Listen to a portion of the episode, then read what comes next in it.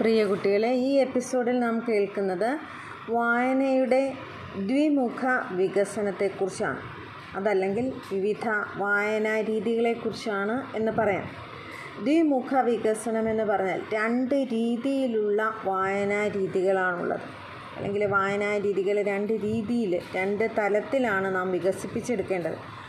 ഒന്ന് ശ്രാവ്യ വായന രണ്ടാമത്തേത് മൗന വായന ശ്രാവ്യ വായനയെ ഉറക്കെയുള്ള വായനയാണ് ശ്രാവ്യ വായന എന്ന് പറയുന്നത്.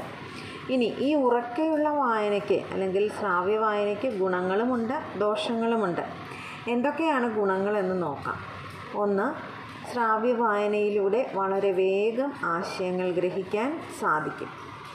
രണ്ടാമത്തേത് ഭാഷാപരമായ തിരുത്തലുകൾക്ക് ശ്രാവ്യ വായനയിൽ അവസരം ലഭിക്കുന്നുണ്ട്.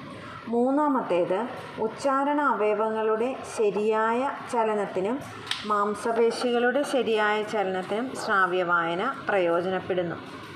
നാലാമത്തേത് കുട്ടികളുടെ ശ്രദ്ധയെ പിടിച്ചു നിർത്താൻ ശ്രാവ്യ വായന ഉപകരിക്കുന്നു.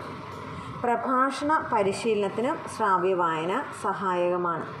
പദാവലി പോഷണം നിർവഹിക്കാൻ ശ്രാവ്യ വായന അധ്യാപകരെ സഹായിക്കുന്നുണ്ട്.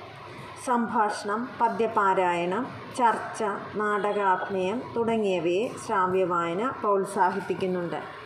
ശബ്ദത്തിന്റെ ശരിയായ വ്യാപ്തി ആരോഹണ അവരോഹണ ക്രമങ്ങൾ ശക്തി എന്നീ കാര്യങ്ങൾ ദീക്ഷിച്ചുകൊണ്ടുള്ള ശ്രാവ്യവായന ആസ്വാദന പ്രധാനമാണ്.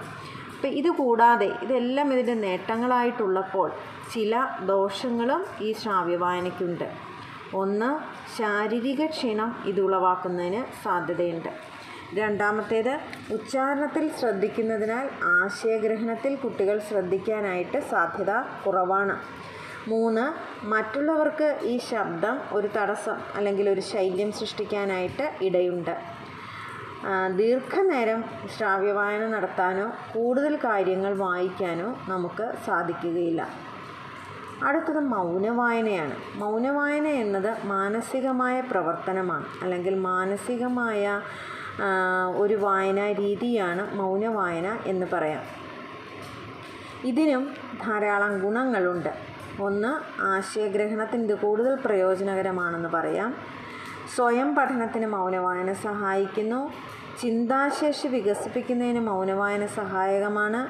ശാരീരിക ക്ലേശം കുറയ്ക്കുന്നുണ്ട്. സമയലാഭം ഉണ്ടാക്കുന്നുണ്ട്.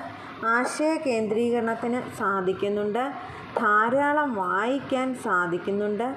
ആശയഗ്രഹണം വളരെ എളുപ്പത്തിൽ സാധിക്കുന്നു. ഇതിന് ചില ദോഷങ്ങളുമുണ്ട്.